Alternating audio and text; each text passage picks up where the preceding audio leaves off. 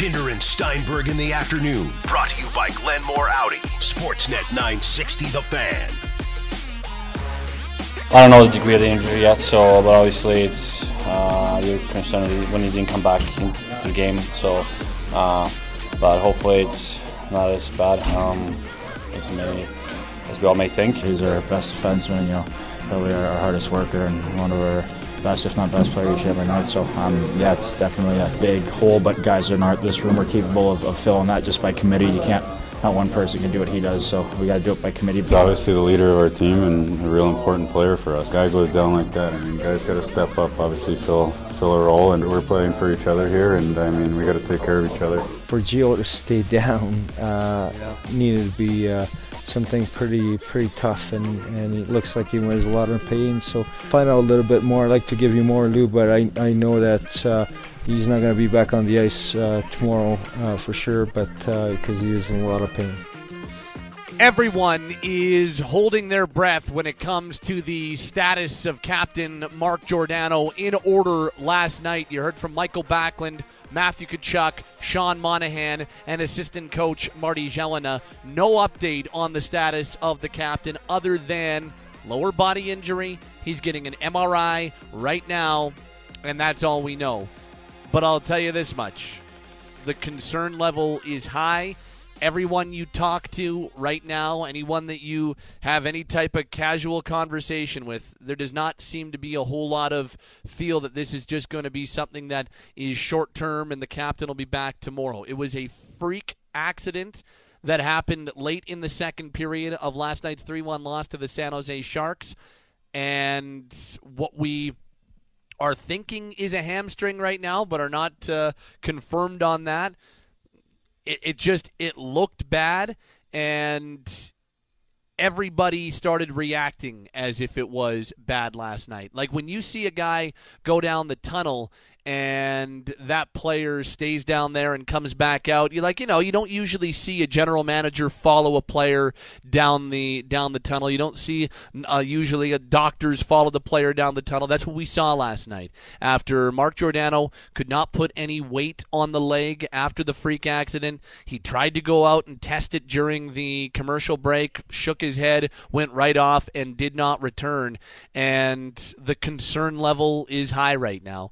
And when you're getting an MRI done, you know that there's something wrong. Now we just need to figure out what the severity of that something wrong is. Are we talking about season ending severity or are we talking about a few weeks? And that's what we don't know. That's what nobody knows. Again, uh, Geoff Ward just finished talking and said MRI today. Uh, they'll know more later. So I would imagine the Flames will send out an email or a tweet or both uh, as soon as they get the results in as to what happened. But this is uh this is a concerning concerning situation, and this is something that uh, a lot of people are holding their breath on. So, Mr. Klein, as we open up the program, as bad as the three-one loss was for the Flames to the San Jose Sharks last night, it sure does feel like it could be a whole lot worse with the potential loss of Captain Mark Giordano. Yeah, that that loss just on its own, if you just look at the schedule, is a bad, bad loss. And then when you take into account the potential loss of a captain for an extended period of time, it does kind of have the makings of a loss that's going to be very difficult to come back from. And a lot of times you get a, a pretty good, and I don't want to speculate, um, but you do get a pretty good sense right away of how things are going to go. Sometimes it end up works uh, working out, and it's not as bad as people fear, but you do have a general idea right away if this is going to be just a, oh he'll be back in a couple days or this could be out for a while. And the the somber mood of everyone last night leads one to believe it's not going to be a positive update whenever we get one on Mark Giordano. And that would be that would be rough to come back from as someone who was logging a ton of minutes in all different types of situations. And then uh, you tweeted out the the combinations today Pat. Don't look great um, you can try to fill that hole, and Lou mentioned it in Hockey Central at noon. They had to do this before and still won a playoff series without Mark Giordano a few years ago with a team that was substantially less talented than the team they have now. But this is a, or potentially could be, a massive hole to fill for a team that really couldn't afford to need or couldn't afford to do that anyway. They were already looking for another defenseman potentially. So now Yeah, I, th- this is well. The question becomes one. that let's you know Mark Giordano out three weeks, Mark Giordano out a week, Mark Giordano down for the season. The question becomes, without the captain, who becomes the number one left side defenseman on this team? And I don't like. To me, there's only one answer, and it's a guy who prefers playing the right side. Like to me, TJ Brodie has to become the number one left shot defenseman on the team because I, am not comfortable with Noah Hanifin the way things are going right now, playing those minutes. And I think that you have to look towards Brodie and, and Hamonic is kind of the top pairing all of a sudden. And moving Oof. Brodie from the right to the left is is not something that he's super comfortable with, but he has been a pretty solid defenseman for the last number of months. I've got very few issues with the way TJ Brodie's playing right now. He's he's playing some of his best hockey in years over the last number of months. So for me, if Giordano's out for any period of time, weeks, months, season, whatever we're talking about, here, that internally has would be the way I would be looking in terms of who becomes your top pairing left side defenseman. I think you have to uh, because of the play of Noah Hanifin recently. Um, you're not going to put Kylington in that spot, so almost by default, TJ Brodie goes into that. And I, I'm, I'm with you. I haven't had much of a problem with how he's played lately. I had a big problem with how he was playing um, at the the start of the season, but I think he's been fine the last couple months. And Hanifin seems to have I don't know if he's hit a wall or what's going on, but it's it's been a, a pretty big dip in in his play for the last little bit. And so yeah, it, it has to be TJ Brodie stepping up. And now we're going to see consistent minutes for Rasmus Andersson in a top pairing role and see how he adjusts to that. It's it takes away a safety net for for a lot of people. It takes away the okay, well Brodie likes to play on his offside, so we'll play him there. And Rasmus Andersson, we can play him in tough situations, but we don't have to. Now there's a lot of you have to. You have to play Rasmus Andersson in key situations. You kind of have to play Michael Stone every night and Oliver Kylington every night, and you have to play TJ Brodie as your top side or your top pair left side defenseman. It's it's a pretty big domino to fall for the, the Calgary Flames, and quite frankly, one that I'm not certain they're capable of coming back from. It's been an absolutely horrible season for bad luck for the Calgary Flames. And yep. this is the first one that has really been injury related for them because they've actually been fairly healthy in that regard. But think about it. Juuso Valimaki was the first bad news item that happened in August. Then he had the T.J. Brodie instant at pra- instance in practice, and, and luckily that is fine. And there's there's nothing that has that that was a, a one-time thing. He missed the missed a couple of games, and now he's been back and he's been playing really well. So luckily, that has not had any long-term effects. But that was scary. That was rattling. Then you had the Bill Peters fiasco. You had the horrible news about Chris Snow that we found out about, and and you know it's actually turned into really uplifting news, uh, news, uplifting news about the assistant general manager and and how positive his progression and his fight is going right now. But still, that's been something that has been weighing on the team this year. And now this, now the loss of like if you were to if you were to come up with a a tally, if you were to go through and say, okay, what are the who are the players the Flames can least afford to lose? Give me three of them. I think Giordano would be on every single one of those lists, despite the fact that his offensive numbers are down. He's still the best defenseman on the team. Yep. He still plays the most important minutes on the team. He still plays the most minutes on the team. Yeah, he may not be on pace for a point per game this year like he was last year or anything close to it, but doesn't mean that he's not the most important player on that blue line. Uh, and to lose him I, I'm I'm with you. I know that they were able to make up for it five years ago, but that's five years ago. That was a different circumstance. That was a different season, and I I'm with you. Like that's a that's a really difficult thing to ask this team to make up for. Um, especially at this point of the year. Mm-hmm. Now, we have seen teams rally around things like this. Like St. Louis is playing just fine without Vlad Tarasenko. The Pittsburgh Penguins played incredibly without Sidney Crosby. There have been teams For sure. that have been able to, to rally around these things, but this was not necessarily a year for the Flames that was going well. And last night's loss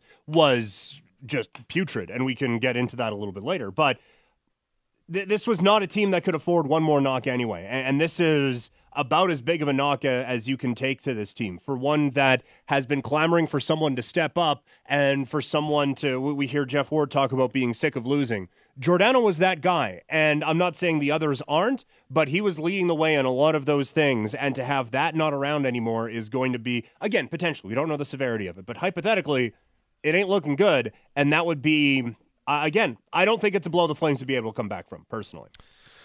Well, we don't know what the situation is right now. We wait, and Flames fans hold their breath when it comes to the status of Mark Giordano. No update. All we know is he's getting an MRI right now, and as soon as the Flames give us an update, we will pass that update along to you right now. Uh, here's what's going on on the text line at 960 960.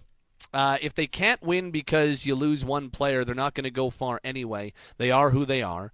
Um, this in response to you, Kleiner. To be fair, it's easier for a team like the Penguins to play well without Sidney Crosby when you still have another top five player in the world on your team. Uh, obviously, in reference to Evgeny Malkin, who was also um, out for a stretch there. Just yes, Crosby was in when Malkin was out. Mm-hmm. Malkin was in when Crosby was out. Uh, I think Brodie Andersson has to be your number one pairing with Hamonic Hanifin is number two, and after that, yikes! If this season hadn't already spiraled out of control, I think this Gio injury might finally be the death blow. If I'm Brad Treliving, I just ride this out. There's no point giving up assets at this point unless it's a hockey deal for players who will be part of the long term. That's the next interesting question, Kleiner is okay, let's, for the sake of this conversation, this is a long term injury. What do the Flames do? Do you go with what you got? Do you continue your plan at the trade deadline to try and add? Do you use the cap space that Giordano would give you on LTIR to try and go find a replacement? Like what's what's the best?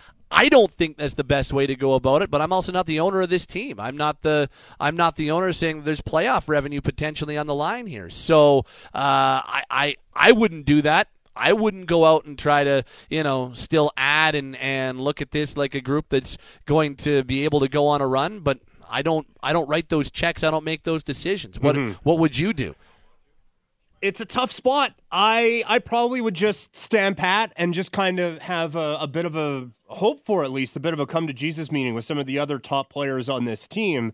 Um, looking at a, a, few in particular, uh, potentially one who's making the exact same amount of money as Mark Giordano, and be like, okay, look, he's gone, not coming back potentially.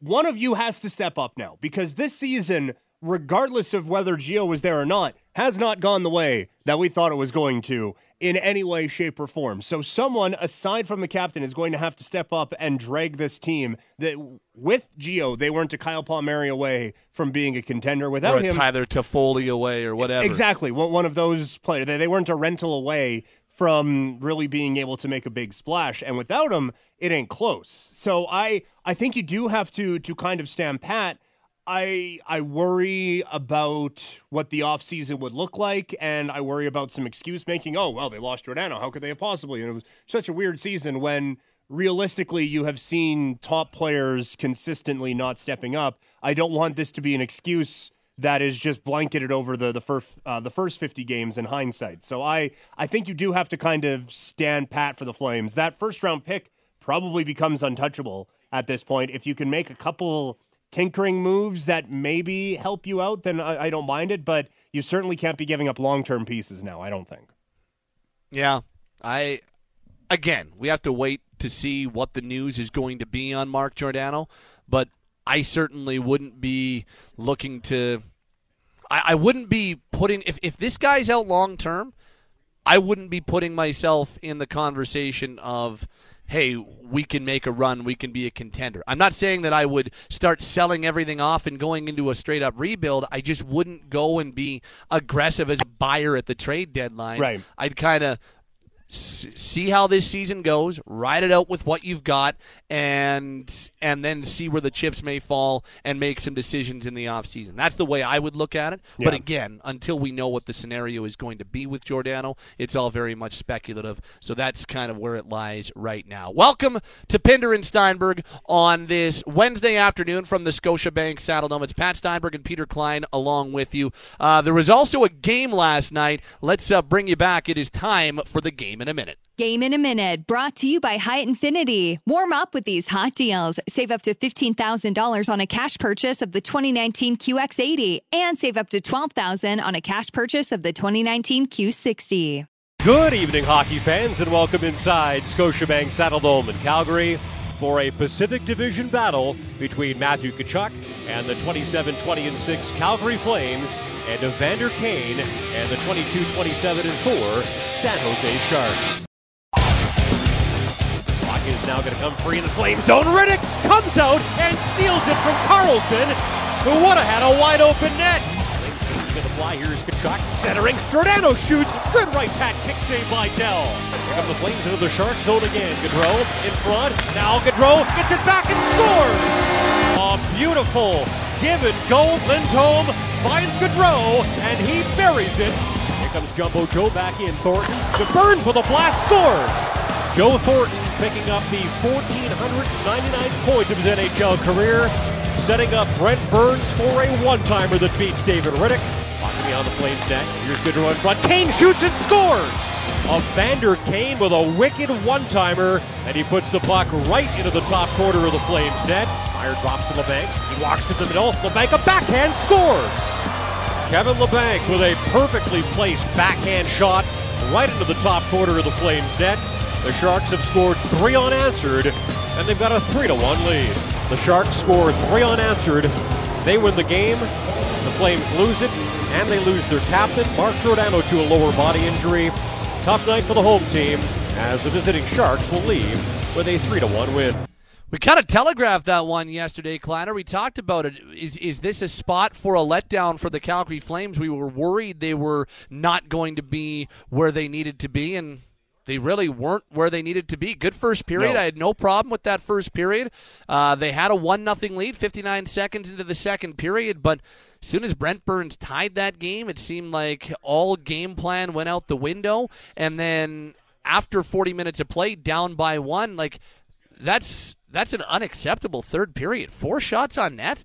Yeah. How do you how like look it? I know that their season isn't technically on the line, but you've got you've got a one goal deficit. You're coming off a really bad loss to the Edmonton Oilers on Saturday, and you go out with that type of third period where no urgency and four shots on net. And I credit the San Jose Sharks; they played well. The Sharks were able to do a nice job on the road of, of really grinding things down. But I don't know. I didn't see a lot of desperation. I didn't see a lot of push in that third period. No. That was that was a tough game to watch last night. Well, you didn't see it because it wasn't there, and that that is it's inexcusable, really. I said yesterday that we kind of telegraphed what this game was going to be. That being said, I wasn't going to give any benefit of the doubt or any excuses. That that's a loss you cannot have. And No, I, I don't have any excuses Oh no, no, no I'm not it. Saying just- I'm not saying you do. I'm I, I'm now just ranting.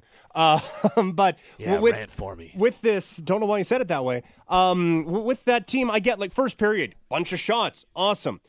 It it just it never really felt like there was a ton of desperation. It never really felt like they made life all that difficult on Aaron Dell. Aside from they made him stop the puck a bunch. There there wasn't a lot of traffic in front of him. He didn't have to work his way through much. It was it just felt like a lot from the outside. It just felt like when the second second period comes around, it's okay. Well, it's going to figure itself out. And hey, look at that, we scored a goal. This is fine. Oh, now they scored a goal. Ah, someone will t- step up. It just really, really feels like everyone is looking for someone else to step up, and you can't be doing that. We heard it a lot going into the game. We heard it a lot coming out of the game that this kind of feels like the playoffs already. And this is a playoff chase, and these games matter. And unfortunately, what that is showing is that last year's postseason wasn't just a one off because if this is how they're producing in their quote unquote playoffs with seasons on the line and stuff like that, then this season isn't going to end any differently than last season did. It, it, that was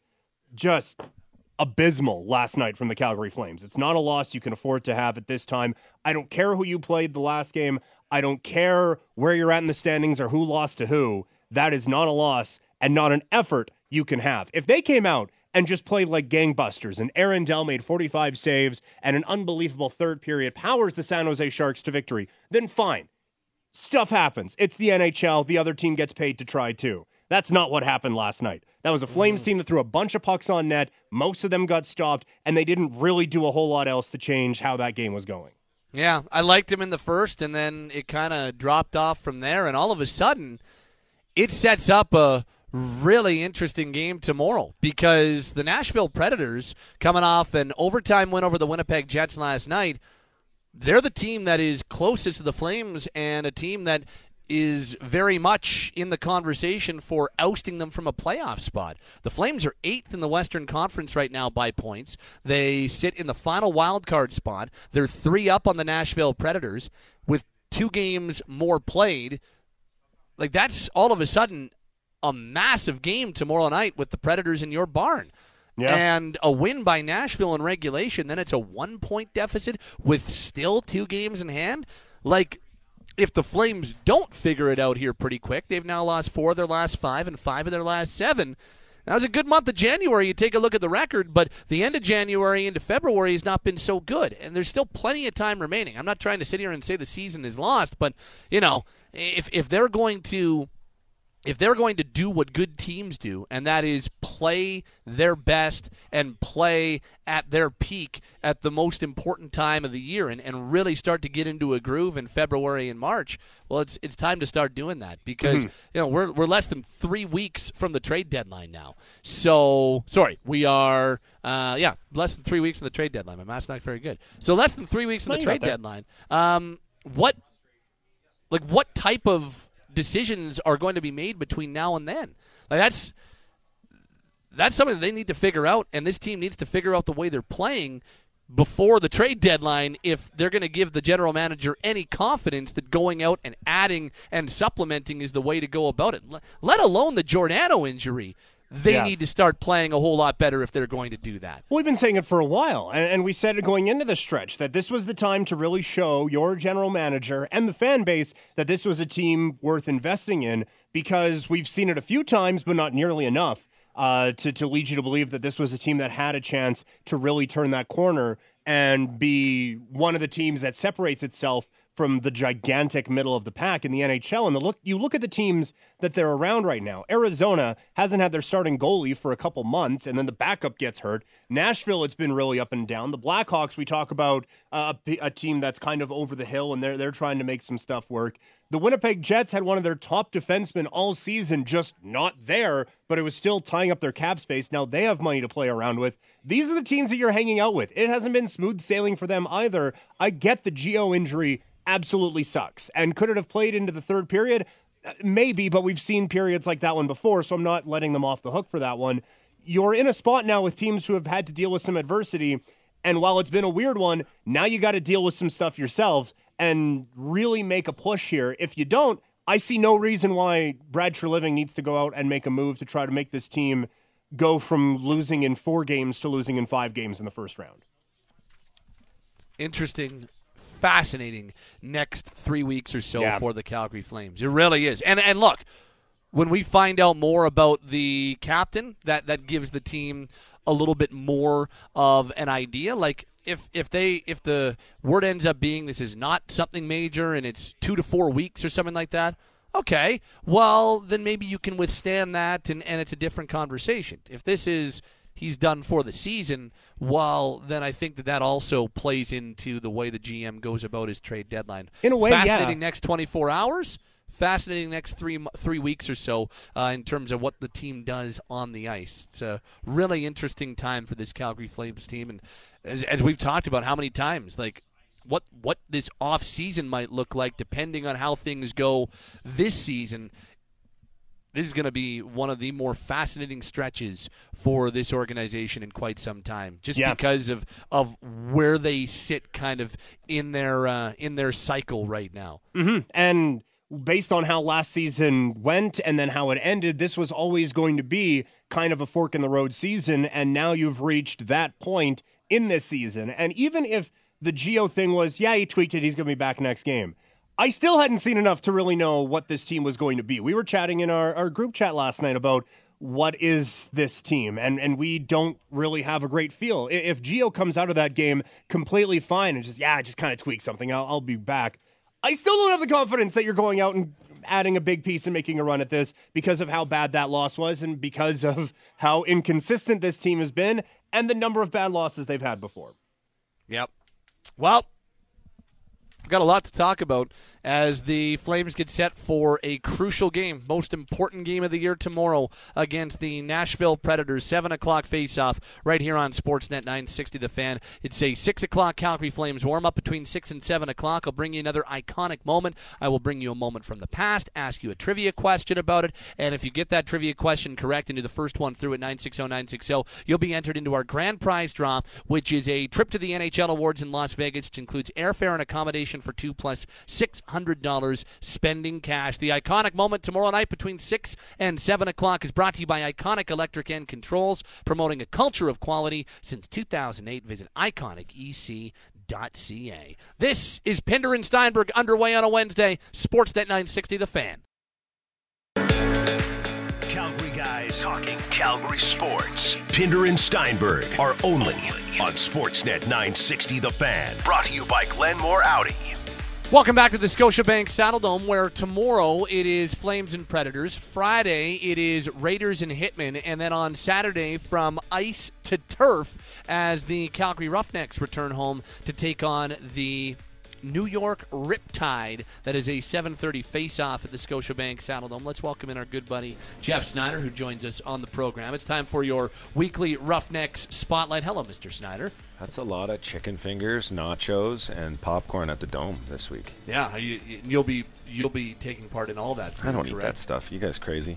You're Come on. Not a typical, you don't nachos for lunch, chicken fingers for dinner. That's not how you go about your business. I'm on a I'm on a steady regimen right now. I'm keeping things tight. So no. You're doing like you're on like a you're intermittent fasting. You're you're doing like you are hardcore on this stuff right now, right? Yeah, man, it's been good. I, uh, you know, intermittent fasting. I, I read a lot about it, and and uh, it's awesome. I, um, you know, it's uh, it's been great. I've dropped. Uh, God, I think I'm down like 15 pounds in the last little while. So I'm under 210 for the first time in a long time. So feeling pretty good, and uh, yeah, making a comeback maybe. No, I'm not. I'm just kidding. Well, I mean, you've done it, you've done it like 30 times, so it wouldn't be wouldn't be surprising if you were. I don't. God, I doubt I'd get a call back if I picked up the phone and called somebody right now. I mean, so. you just played. You just played in the Worlds after not playing for a season, so it's not like it would be crazy. I don't think I could pass and catch anymore. I haven't touched a lacrosse stick in quite some time, so I'd uh, I'd have to go out and. Could and you just do? Could you just do face-offs and then run off the field immediately? Well, isn't that what I did anyway? Kind of. Yeah, no, I'd have to go get some individual lessons with Bobby. How embarrassing would that be? when your when your brother's teaching you how to play. Of course, Geoff Snider, uh, one of the best, if not the best ever, to come from Calgary at the sport, and also with Elevate Lacrosse. What's kicking at Elevate right now? Rockin', man. We're right in our winter training program. We just stepped into a, a new cycle. It's pretty cool. We um, uh, it's a high level training program. Guys like Dan Taylor, um, Marshall King's going to come out. Um, we got Lyndon Bunio, uh, Bobby. Uh, both, both those guys are with Vancouver. So we've got this uh, this awesome crew of uh, of pro coaches that are out um, working with kids, and, and we just you know uh, moved into a different cycle of the program um, this past week. So it's a four month training program. The training program is longer than the box lacrosse season, which is really cool. So it's all about development and all about skill sets. And, and then we've got these awesome coaches that are out working with the kids and passing on their knowledge. It's fantastic. And then we got spring camp coming up, um, spring break, which is great. And then, man, we're in classrooms all the time. And we've got a Scoop program coming up. Scoop is another brand that we've kind of put out there that's um, it's all about for people who just want to try it to come and get you know some skills and see if you like the sport rather than having to totally commit to it. So we've got that going on as well and and it's it's just an exciting time for lacrosse in the city. The roughnecks are killing it with you know the the way that they're building and growing the game. It's fantastic and then you know we're super excited to to be involved um, you know helping the associations um, and, and the kids, uh, you know, get involved and get developed and, and develop some confidence and some skill sets and, and be able to fall in love with the sport.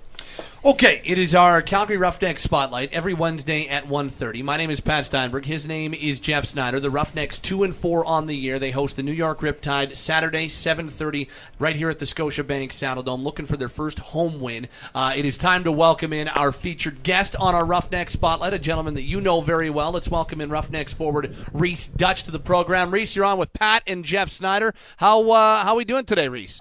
We're not doing too bad. How's it going, gents? Good, doing well. Snides is uh, excited to talk to you about your dog that he uh, always forgets his name. That's Clive. He's a great dog. Clive. Well, he, he knows his name. He just likes to poke my buttons a bit.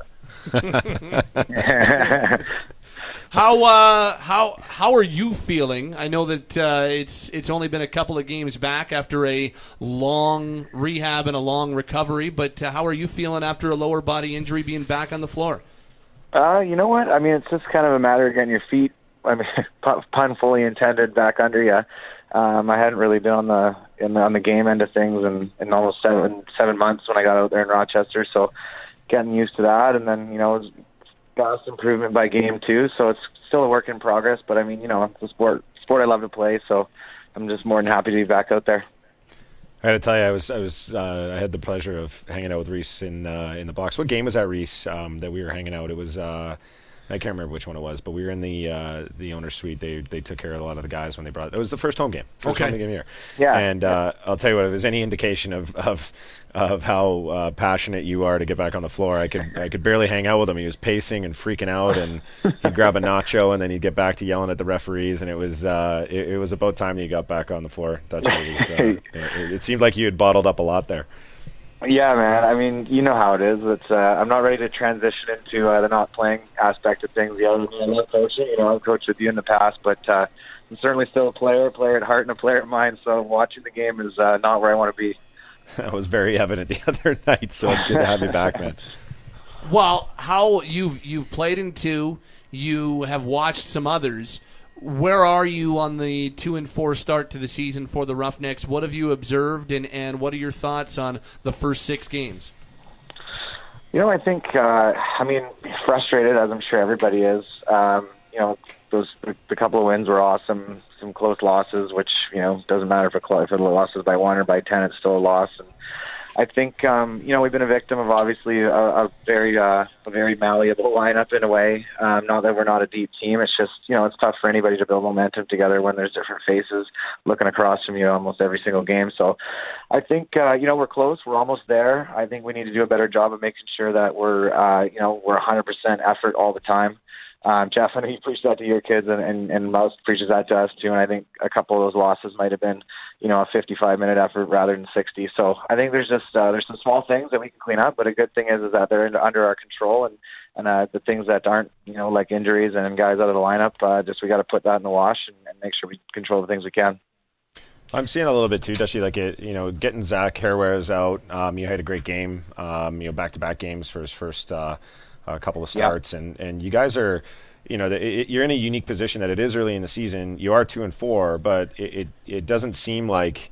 You know, it's it's sort of an opportunity to develop some depth, and, and where this is really going to matter is obviously you want to get your wins early, but you don't want to coast. And I think that when you guys have been most successful, it's when you've battled a lot of adversity. Do you find that um, you know, having uh, some of the younger guys getting in the lineup, you know, being able to get some game experience is ultimately going to provide you a lot of depth moving down into the second half of the season. Yeah, absolutely. I think uh, yeah, that's a great point, Geoff. Um, I mean, like it takes all 25, and we learned that last year. And I think, um, I mean, you know, last year was last year, and this year's this year. But we were, you know, we didn't have a winning record at the, you know, about the third of the way, maybe halfway point of last year. We'd lost a few in a row, and, and we kind of rallied around that and, rallied around some injuries and guys coming back later in the season. And I think that's right. I think it's. I mean, it's a game of momentum, not only in the game but in the season, and, and obviously we need to pick up some wins to make sure we're in the in the hunt for the playoffs there. But I think, yeah, that's that's uh, that's a great point, man. Like getting some of these guys in that, that we're going to absolutely have to rely on down the line is, is going to be very very helpful. the game against Halifax a couple weekends ago, that that's kind of that's kind of been the story of the season. Hey, I mean, you had some really good stretches there, and then it was a, a bad quarter, and all of a sudden things went the other way. That that's been sort of the way this season has gone. Really good, and then some really not so good. yeah, I mean, it was, uh, yeah, I mean, just to go back to the frustrating point, I mean, we, st- I obviously started hot, got out to a great lead. Uh, maybe took some untimely penalties. Not that there's a good time for really any penalties, but, uh, um, you know, and then just a few, like, it's just a game of bounces, man. I think I'm not making excuses, but a, a couple of those goals where guys are battling for loose balls at center and it's, you know, it seems to squeak out their way and they pick it up and get a transition goal or, you know, or somebody goes down. It was just kind of, you know, they're a game that was on a hot, a team that was on a hot streak, and you got to be lucky to win. And I think, uh, you know, the bounces went their way a little bit, and you know, we made some mistakes that, I mean, the weekend before in Rochester, we made them, and it might have been out of a little bit of complacency. But I think some of the mistakes we made against Halifax were out of were out of effort, and I, I mean, I'd like to look at it as positive. But yeah, I mean, a loss is a loss, and we don't want much more of them. You know, Duchy, with uh, with Dobbs being out here and and uh, you know his return coming, I think a game from now. Um, you know what? Uh, if I'm if I'm any team in the league, and, and if I'm you know if uh, certainly if I'm if I'm the Calgary Roughnecks right now, I'm I'm I'm excited for that return. Obviously, what do you what do you anticipate? I know we're a couple of games away, but what do you anticipate out of him? You know, moving into next week, obviously, and then and then you know as to be expected in the lineup the following week. Um, you know, I think you guys have a bye weekend after this as well. It must be driving him crazy. But do you anticipate uh, a performance out of him uh, on his first night back? I do. I mean, the guy's a gamer, always has been. You know, I've played against him my whole life, and, and not lucky enough to play with him. But um, I, I think what he did, he's brings such a dynamic to our offense that you know losing him and then you know almost simultaneously losing Jesse King and, and just kind of having a a ball carrier in a sense on that side to give our side to give our offense a bit more just of diversity. Really, I think um, not only will that kind of help to carry us as a whole, but his leadership on the bench, and then I mean obviously the guy knows how to score goals. So I think you know those those one goal losses and, and the ones I, I'd like to think he can more can more than make up for that. So um, I think he's going to help bring us some wins. I think he's going to help bring us some leadership. But I mean, it's going to be exciting to be a part of it. With Rhys Duch, Calgary Roughnecks forward, who is with us on our Roughneck Spotlight, it's Pat Steinberg and Geoff Snider along with you as well. And Snides, you were talking off the air. You and Rhys have never played on the same team in box lacrosse, but you guys were together a number of years ago at the Worlds, right? We were. Um, you know, uh, Duch and I played on the same squad. That um, you know, unfortunately, we lost a, a tough one to the U.S. in Manchester. Um, but I, I, suppose we haven't really talked about that, Rhys. Like, what was your, uh, you know, Manchester, England? Um, you know, the the food is is awful. We were in the University of Manchester dorm. Like, I never really, I, I don't know if I've really ever asked you like what your perspective of that whole sort of trip was. I know it was really, it was, you know, it was. Um, there was the Chris Sanderson. That was when Chris took off time out of yeah. chemotherapy to go and battle, um, uh, you know, to go and battle with us, and, and he was um, suffering from a, a, GBM brain tumor, tumor which is uh, coincidentally the same brain tumor that we lost Gord Downie to. Um, Chris had a big, uh, you know, affliction to, to or uh, affinity to uh, uh, to uh, the tragically hip, which you know we've kind of carried on that culture. What was your what was your take on the kind of the, the macro experience that we had there? I know from a micro perspective it super sucked, but what did you what did you think on a global perspective of that whole thing? Kind of a, I mean, it's always it's cool, right, to be wearing the maple leaf, and I think that uh, you know in Canada lacrosse is such a big part of our sports culture. Um, I mean, he, people from outside Canada wouldn't really see it, but I think even you know the the hockey community and finger quotes in Canada can understand and respect the lacrosse culture here. So wearing the Maple Leaf was amazing.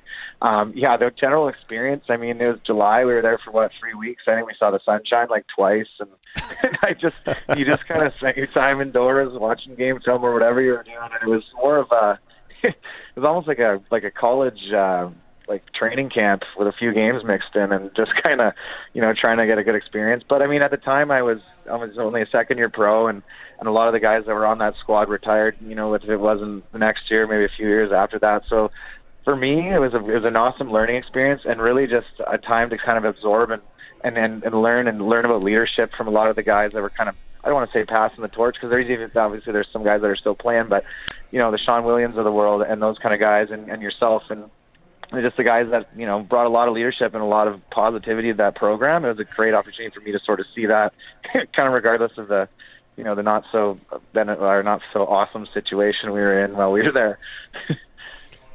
uh, truly was that man. It was uh, you know I, I, know that they were looking at putting the uh, the worlds there. Um, you know, I think they, I think they moved it from Manchester to another spot, which like you, are so right. Like the, I, I don't, I do not recall when I think back in my head what that was like. I do not recall seeing the sun. I don't yeah, think right. it, yeah it, it was not there. It was and it, Manchester's a really cool city. Like it was it was decimated during the Second World War, so it's like pretty modern yeah. and, and very cool. We didn't really get to take a lot of that in either. We were sequestered in a dorm room and and um, you know had a had an awesome time. You know, certainly competing, but um, two, yeah, we never two really, per room or four per room. Uh, it or, was or oh no, we had we, we, had our own rooms. I think. I okay, we had our own yeah, individual my own room.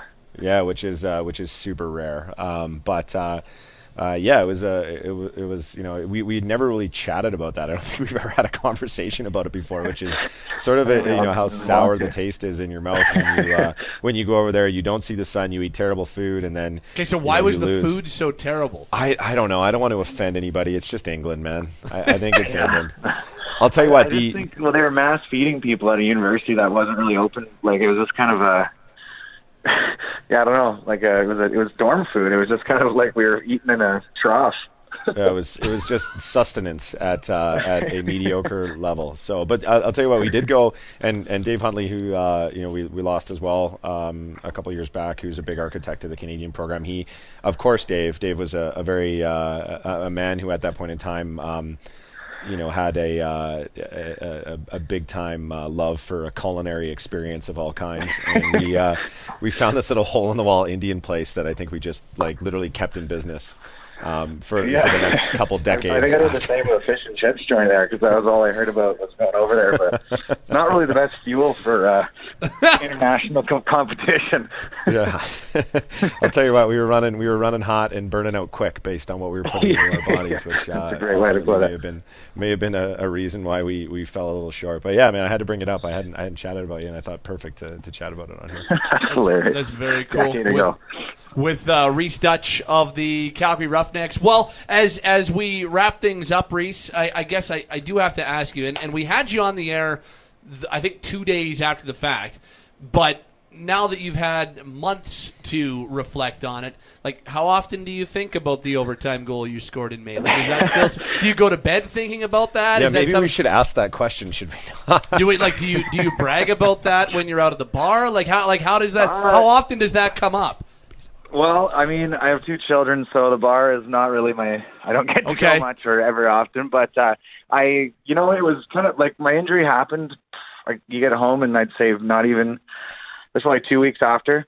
So a lot of my a lot of my summer spent foot up, and uh, you know the highlight reels probably played once or twice a day for a while, holding on to a dream. You know, I found how to use it as kind of a motivator to get back out there. But um, yeah, I mean, you know, my four year old son was pretty pumped about it, and then obviously you know, people as you run into them over the summer like to bring it up and chat about it again, which was always a happy topic for me. So, you know, it's not so much a front point at this. Now we're worried about this season, but yep. I mean, it's certainly something I'm gonna hang my hat on and and be proud of forever. Really, it's uh, it was it was a heck of a night. Was that is it like you've been you've been playing for a while and you just talked about uh, an opportunity to go play abroad at the World Championships, but is that is that the number one moment in your lacrosse career? I I mean it's kind of it's tough, right? We've I've won other championships and and stuff, but I don't know. Like I think I said this actually in our last interview, if I remember. But it's like I don't think you can score a bigger goal in the sport, really. I mean, unless you're scoring an, an international one. But even then, there's not really, you know, there's not 11 teams competing competing at the international level. It's like two or three, really, if you yeah. look at the big picture. So it's kind of uh yeah, man. I mean, it was it's certainly the biggest moment, like individual moment of my career. Um, and and it, I, you know, probably the most excited I've ever been. So. I got to tell you, watching watching Iris, I, I, remember watching you put the ball in the back of the net, and and uh, you know, as a guy who you know, when when you sit in the stands and you're done, and you you you reflect down on. Uh, you know, on guys still playing, you have this like subtle competitive animosity where you're just like, I love all these guys, but I also absolutely hate all of them too, uh, just because they can do something that I'm no longer capable of doing. And I got to tell you, watching you celebrate that goal, like was it was actually, you know, I I'd like to think I, uh, I, I, I, shared in that in that moment with you in the sense I was just super happy for you to see you put that in the net and, Thanks, and just man. in Calgary and and just know how uh, you know coming to a new team and and uh, establishing yourself with a with a new organization after playing you know forever in uh, in the you know the Vancouver Everett organization and, and being able to do that I was uh, super happy for you man and it was awesome to see that take place in Calgary and, and yeah uh, you know, it, it warmed my uh, my my my cold and and uh, and bitter heart just a just a touch. So it was it was awesome to see, man. A moment of joy amongst a lot of moments of hate. Eh? Thank you so much for that. Yeah, I appreciate it. what was uh, what's what's the biggest goal you've ever scored, Snides? I don't know. I don't even know. Um, you know what? That's actually a good question. Um, Man, I don't think I've ever scored an OT winner. I've scored one OT winner. I scored it in hockey playing for the Canucks, but lacrosse, um, I, uh, I don't think I, I, I, don't know, man. I don't really remember any, to be honest with you. I'm sure there was some alright ones, but catch me off guard with a question like that, Pat. Well, I, I, didn't score very many, man. I got to dig back into the archives before I answer a question like that. It's way easier to ask. It's way easier to ask Rhys that question. What's the biggest goal he's ever scored? Well, yeah, because he's yeah. scored massive goals. You've got a whole week to think about it. Come back to me next week with a, with an answer on that. Fine, I'll put a little. I'm gonna have to, I'm gonna have to tune in. I'm interested to hear this. You're few and far between, Rhys, so don't worry about it. I've, I've uh, seen a few of them though, in person. Good good stuff, Rhys. That was awesome, man. Really appreciate the time this afternoon. Uh, good luck on Saturday against New York, and uh, thanks for hanging out with us today. Hey, man. No, it was great to chat with both of you. It's awesome. Good luck Thanks. this weekend, brother. Yeah, good luck. Thank you. Bye, guys. It's, Rhys Duch, Calgary Roughnecks forward, joining us on the Roughneck Spotlight today. See, that's good when you get guys that la- last week you had a University of Denver fellow alum. Today, a guy that you could talk about the awful food in Manchester. It's funny because they had asked me to go over and do the play-by-play for that Worlds in 2010. I remember they were they were seeing if they could get me over and they, they could fly like we can't pay you, but we can pay for your expenses. I was like, yeah, it'd be a cool experience, and I was gonna go, and then it fell through at uh, the last minute, so I wasn't able to go, and and it didn't end up working out, but. Turns out that I didn't end up missing all that much. Time, from a food- timing for you and us, man. It's all about relationships and timing. It just didn't. It just didn't work at that point in time, and now we're here. But now look at where we are. Right? Well, what's that Paul Rudd quote? Like, who would have thought? Not, not us. I just think it was meant to be, Geoff. right? I'm telling you about it, man. It's all good. We're here. We're giving the people what they want. About time. I agree. Uh, what's happening at Elevate Lacrosse? Uh, man, again, uh, we're getting into winter training. The lacrosse season's coming up, so if you haven't registered, if people are interested in registering, registration for the uh, for the Calgary area is open right now in all of your respective clubs. Um, we do have a spot on our website at elevatelacrosse.com under our community page. If you want to go check out what part of the city you live in, we've got a bit of an interactive map to find out if you are interested. We've got a scoop program coming up. We've got camp coming up to get fine tuned for spring break. Um, and I would, if people haven't dug into the sport um, and, and played, it's a fantastic cross training tool for hockey. Um, you know, obviously some of the best players in the world. Um, you know, got John Tavares. There you go. There's one who played lacrosse.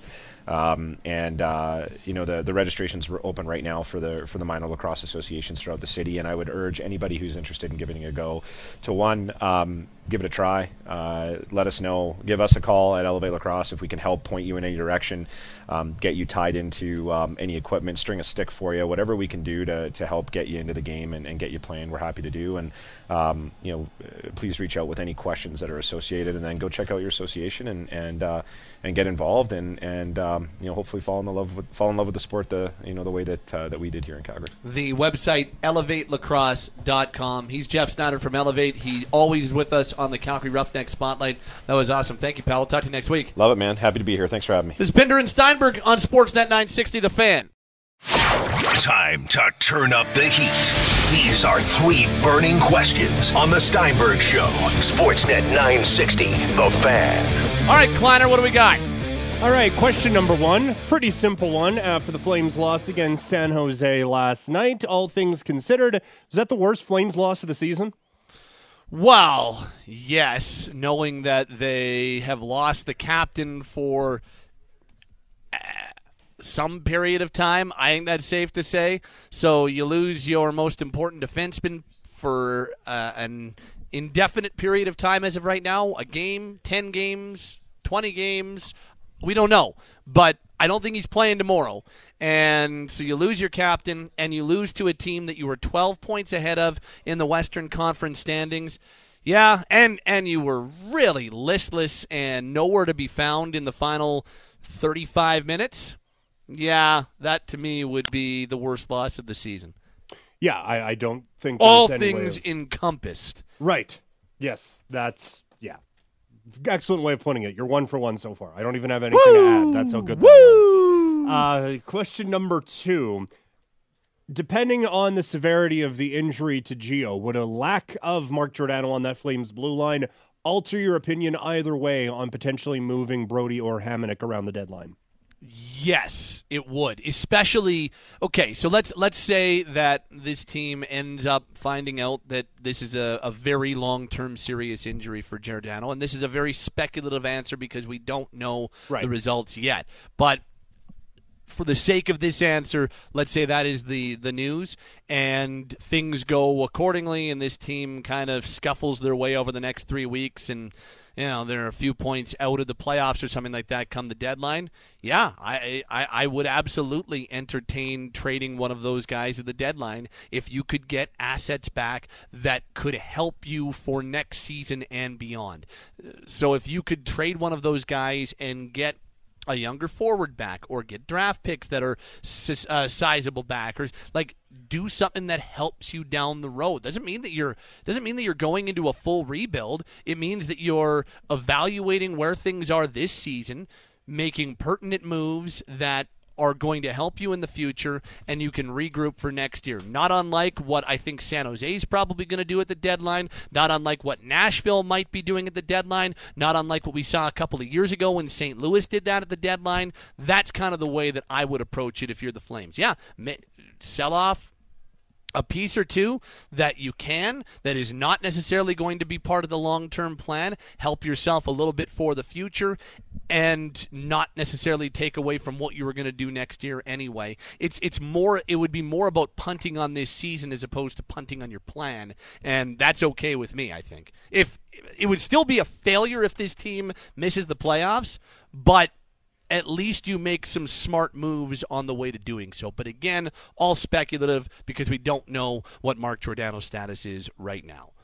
And question number three uh, while the Flames were losing to San Jose last night, the Boston Red Sox were losing the faith of their fan base, uh, trading Mookie Betts and David Price in a three team deal, both of those players going to the Los Angeles Dodgers. Is this A, a smart move, trading away a player who's going to be incredibly expensive for uh, a couple younger prospects, or is it incredibly cheap? To include one of the top three players in baseball in a trade that helps you get under the the, uh, the luxury tax it's just it's it's weird that the Red Sox are doing this, right? You know what I'm saying? Like if this, this Blue were, Jays move, this is Tampa yeah, Bay. exactly. This is this is this is the Baltimore Orioles doing. Like, this isn't the this isn't the Red Sox. It's the Red Sox the Dodgers and the Yankees, the, they don't care about the luxury tax. I, I, I don't understand what's going on. Like, at what point was there this mass philosophical shift in Boston where, oh, you know what? We don't outspend everyone. We don't go down the road of, of paying top dollar and then some and not worrying about the luxury tax. Now we're going to make sure we're under the luxury tax. It's, it's a very it's a very jolting change in philosophy. I, I I'm very I'm very baffled as to what's going on right now. I, I really am. So yeah, I uh, I would say it's incredibly cheap for a team that has built a reputation of being in the same conversation with. Like, am I missing any? Maybe the Angels are in that conversation at different times too, when they haven't worried about spending in the luxury tax. Am I missing any other team that has just been like luxury tax? To hell with that. We'll we'll go over that and we'll pay the penalties. Like the Red Sox have been that team for the last 15 years. Yeah, and it's worked for them. Uh, so it's yeah, it's it's pretty. it's not like they haven't won titles, right? They've won World Series. I don't, I, Two years I don't understand ago. what's going on. And now you're saying, you know what, Mookie, we can't do it. All of a sudden, we decided not to spend money anymore. So uh, enjoy your time with the Dodgers, who are more than willing to go over the luxury tax. Uh, this one, uh, a quick. I know we have to go, but uh, a quick little blurb was tweeted out yesterday. Anywhere. Uh, the Red Sox warned fans that it would probably cost them a bit more to go to see the team at Fenway Park in 2020. They fulfilled on that promise, announcing that most ticket prices are increasing by an average of 1.7%. Uh, so this was earlier in the offseason, uh, and now, so congratulations, you get to pay more to see a worse team. Uh, I, I wonder if this has something to do with a lot of fines could be coming their way after they were caught cheating for the 2018 World Series. But it's it's a weird world we're living in when the Boston Red Sox are trying to get un, under luxury taxes that they've laughed at for so long. Bizarre. That'll do it for this hour of the Stein of uh, of Pinder and Steinberg. Rather, uh, I do need to do this before we go to break. Though you heard Rhys Duch on with Geoff Snider and I earlier. I have got four different pairs of tickets for the Roughnecks and the New York Riptide on Saturday. Want to go see the Roughnecks and Riptide on Saturday, 7:30 at the Scotiabank Saddledome. Have some fun, have a couple of beers, enjoy the Roughnecks, look for their first home win of the season. Come for the party, stay for the game.